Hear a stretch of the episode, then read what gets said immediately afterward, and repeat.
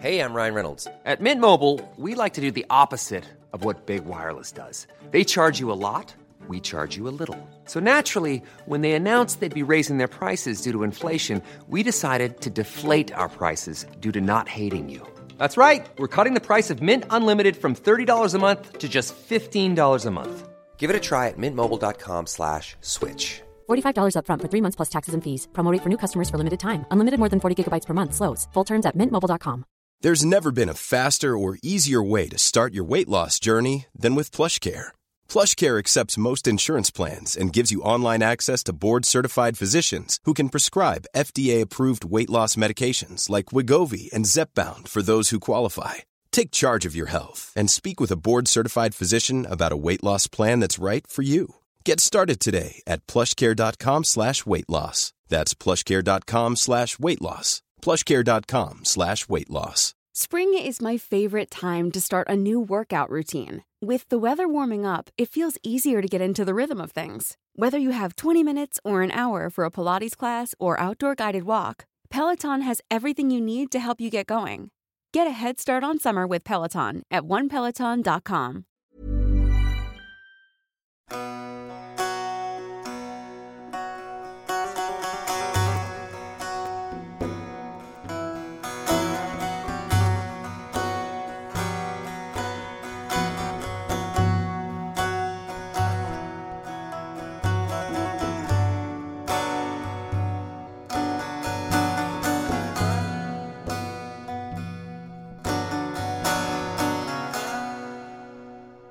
The early development of Christianity is one of the most fascinating subjects there is, in my opinion. There is so much diversity, mysterious ancient texts that show up every now and then to shed new light on something we didn't know before, not to mention that it allows us to trace the gradual development of what is today the largest religion in the world. In the diversity of movements based on the teachings of Jesus of Nazareth, some strayed very far from his Jewish roots in their doctrines, such as the uh, various groups that we now call the Gnostics, while others were very much still part of the Jewish religion and considered his message to be within the bounds of Judaism. And the most famous of these Jewish Christian groups is probably the mysterious and fascinating Ebionites. Jesus of Nazareth was Jewish. Few scholars or people generally today would deny this. His life and teachings need to be understood through that lens and taking the Jewish context of his environment into consideration. Now, that doesn't mean that he couldn't have taught a message that somehow broke with the traditional Jewish religion, or indeed that his later followers did. In terms of the latter, they actually definitely did eventually, but things are also a lot more complicated than this. The earliest centuries of Christianity can be a hard topic to get a hold of because it consists of so much diversity and variation. Indeed, before something like an orthodoxy was established in the different church councils, there were many Christianities, all vying to represent the true teachings of Jesus. As we've explored in earlier episodes on related topics, we should avoid the anachronistic view that there was an orthodoxy from the beginning and that various sects diverged from this orthodoxy. The variety of early Christianity was a lot more complex and chaotic than this. In any case, the various ways that Jesus' message was interpreted and put into practice could differ dramatically, and there were debates about basically every conceivable point of belief. Some of these debates were eventually formally discussed in the famous church councils, which tackled questions like the nature of Jesus, who was he in relation to God, what was the relationship between his divine and human natures, how does the Trinity work, etc. Outside of these councils, which took place in a context where certain tenets of the religion had already started to be agreed upon, the debates could be even broader. Was there even a Trinity at all? And was Jesus even God or simply a human Messiah? We don't have time to go through all the debates and discussions that were floating around in the earliest periods of Christianity in this episode, but this is the general outlook that needs to be kept in mind. There were many different Christianities that could look very different from each other. In an earlier episode, we explored the teachings of the Gnostics, who often denied Jesus' human nature altogether and rejected much of the Hebrew Bible or Old Testament by claiming that the God of the Israelites was a false, ignorant God distinct from the true God that had sent Jesus. This is thus an example of a group that definitely distinguished themselves from the religion of Judaism. And this was, in fact, another one of the most significant early debates. What is the relationship between Christianity, broadly defined as the movement and teachings of Jesus, and the Jewish faith? Many of us know that the separation of Christianity into its own religion was a gradual one, and as we said in the beginning, few would deny that Jesus himself was a Jew who lived and preached to Jews in a Jewish environment.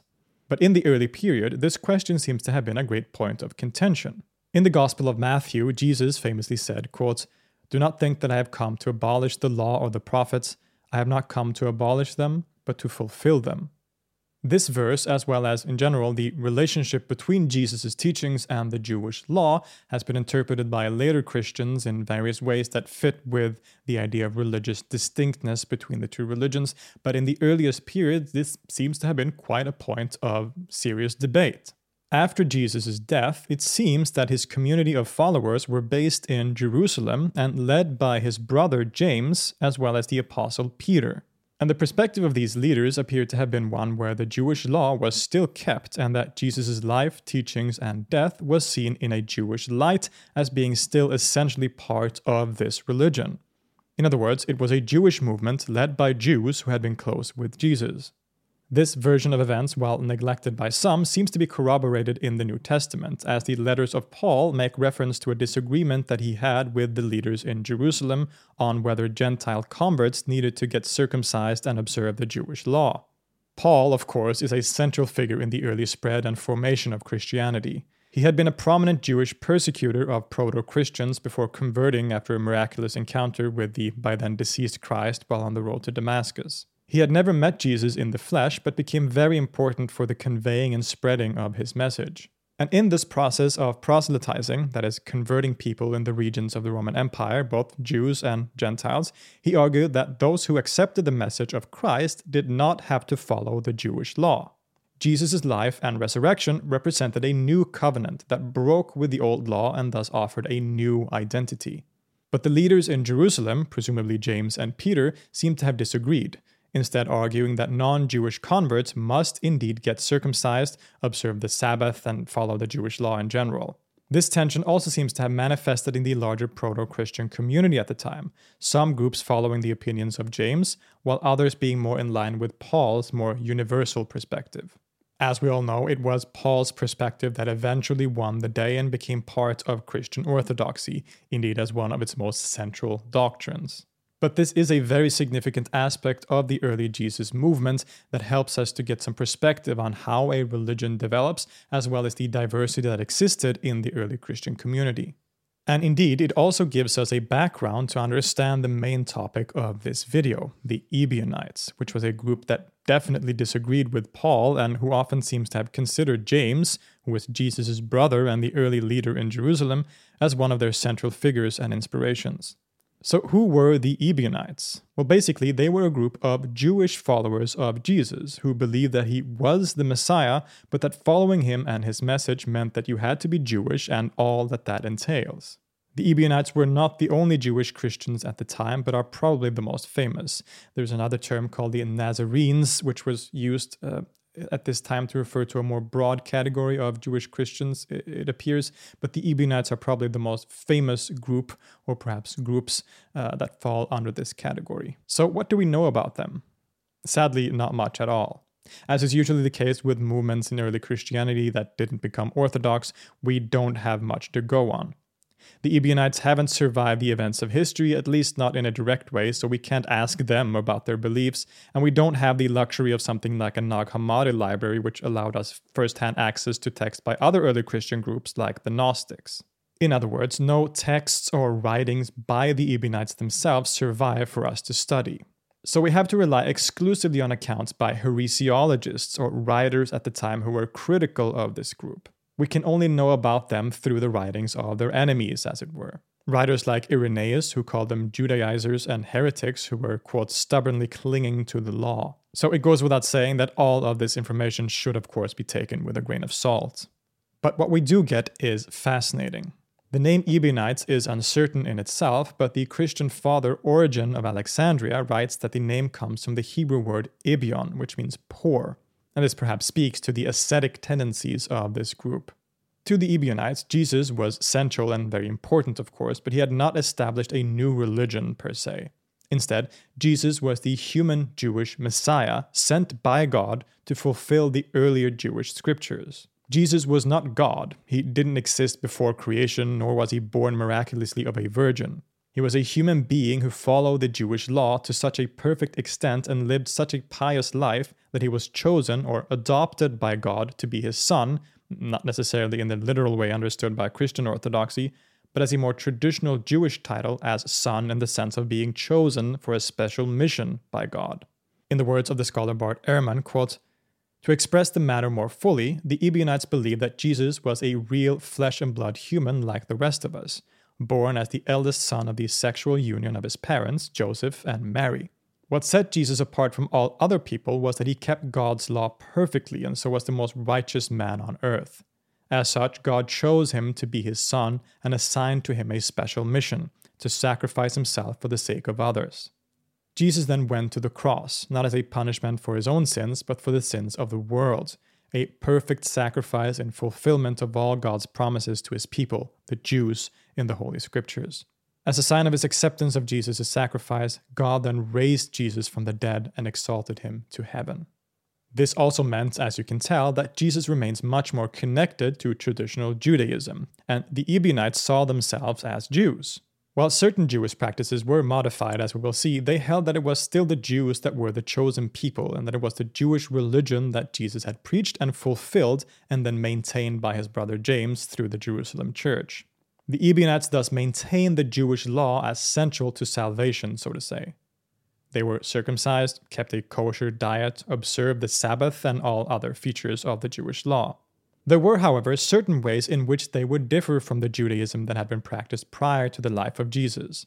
The sacrifice that Jesus made on the cross had an effect on the law, and this seems to have led the Ebionites to completely reject the ritual sacrifice that had been common in the temple. Not only this, but the Ebionites are also famous for going even further by being vegetarians. They didn't consume any meat and consider this to have been the practice and message of Jesus himself as well as John the Baptist. So, what was all of this based on? Obviously, the Ebionites believed themselves to be following the true message of Jesus and that all their teachings came directly from him. In terms of scripture, the primary source was the Hebrew Bible, or Old Testament, which is natural given the fact that they were Jews who put an emphasis on the Jewish law. But they seem to have accepted some newer scriptures as well, which recounted the more recent events involving Jesus and his mission. Some sources suggest that they would have used a version of the Gospel of Matthew that was somewhat different from the one that we have in the biblical canon, probably excluding parts that run counter to Ebionite views of Jesus. This text might have been in Aramaic, either originally or translated from an original Greek. In the accounts of a later church father, Epiphanius, it is claimed that there was also a gospel of the Ebionites, which appears to have been a kind of harmonization between the gospels of Matthew, Mark, and Luke. Epiphanius actually includes a few quotes from this lost text, which means that it is the only actual direct quotes, possibly, that we have from an Ebionite source. And these quotes show that this supposed gospel of the Ebionites differed in some significant ways from the gospels as we have them. It is, for example, here that the supposed vegetarianism of Jesus and John the Baptist are put forth by having slightly different letters, certain words that are just slightly different, which gives them a new meaning in the Greek language, thus allowing for an interpretation that Jesus and John the Baptist taught vegetarianism. In any case, aside from these features, there are a few ideas and practices that the Ebionites seem to have been associated with, but which is hard to confirm with certainty given the nature of our sources. As the name suggests, the Ebionites may have seen poverty as a virtue, as Jesus certainly can be interpreted as having taught, and they seem to have lived a rather ascetical and austere life. They revered Jerusalem as a particularly holy city and turned towards it during prayer. Epiphanius also claims that the Ebionites practiced a type of ritual bathing on a regular basis, similar perhaps to groups like the Essenes. Whatever is true of this group, it seems that they didn't survive for all that long, especially after a Christian orthodoxy was established over time. We do, however, have some fascinating indications that the Ebionites, or perhaps at least groups related to the Ebionites, survived in small clusters or groups uh, spread out around uh, the Middle East for many centuries later. Some later sources seem to indicate that the Ebionites may have had a presence in Arabia, which of course leads to fascinating questions regarding its possible influence on the emergence of Islam, which holds a very similar view of Jesus as a human prophet. Indeed, even after this event, we have accounts by various Muslim writers that might indicate that Ebionite communities existed later in history than often assumed. The Mu'tazili theologian Al Qadi Abdul Jabbar recounts an encounter with a group that might be identified with the Ebionites around the turn of the first millennium. And even later still, the scholar Muhammad al Shahrastani describes a group in the Hijaz, which is in western Arabia, that followed the Jewish law but accepted Jesus as a prophetic figure, which suggests to us who this might be referring to. So while they aren't around today and didn't survive as more than a marginal group beyond the very earliest stages of the development of Christianity, they still serve as a very interesting and fascinating example of the diversity of early Christianity. They represent a perspective on the life and teachings of Jesus that emphasizes his Jewish identity and the importance of following the Jewish law. Christianity not as a new religion, but as a shift and important turning point within the already existing tradition of Judaism. As such, they stand at the very opposite end of the spectrum to the more famous Gnostics and other related groups. They can point us to the fact that Jesus and his teachings were interpreted in many different ways by different people in the early period, perhaps even more so than today and that the relationship between Christianity and Judaism was a hot topic of discussion even to the most immediate followers of the Nazarene preacher. The Ebionites traced their lineage to that interesting early leader of the first church in Jerusalem, James the Just, who is often claimed to be Jesus' very brother, and rejected people like Paul and his supporters as heretics and apostates. All this naturally leads to many what ifs that we can speculate on for eternity, but we are going to leave it there for this episode. I hope this was an interesting look into the most famous of the Jewish Christian groups in antiquity, and that you are as excited as I am to continue exploring the early period of Christianity and the Jesus movement in future episodes. I will see you next time.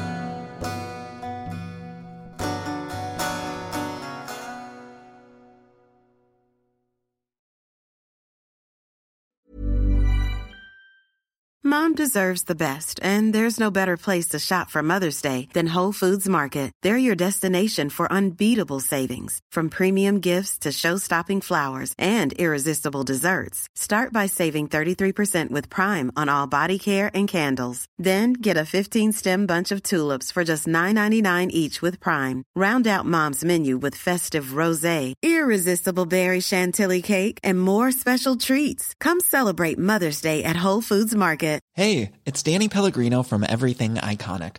Ready to upgrade your style game without blowing your budget? Check out Quince. They've got all the good stuff shirts and polos, activewear, and fine leather goods, all at 50 to 80% less than other high end brands. And the best part? They're all about safe, ethical, and responsible manufacturing. Get that luxury vibe without the luxury price tag. Hit up quince.com slash upgrade for free shipping and 365 day returns on your next order. That's quince.com slash upgrade. Hi, I'm Daniel, founder of Pretty Litter. Did you know cats tend to hide symptoms of sickness and pain? I learned this the hard way after losing my cat, Gingy. So I created Pretty Litter, a health monitoring litter that helps detect early signs of illness by changing colors, saving you money and potentially your cat's life. Pretty Litter is veterinarian developed, and it's the easiest way to keep tabs on your fur baby's health right at home. Go to prettylitter.com and use code ACAST for 20% off your first order and a free cat toy. Terms and conditions apply. See site for details.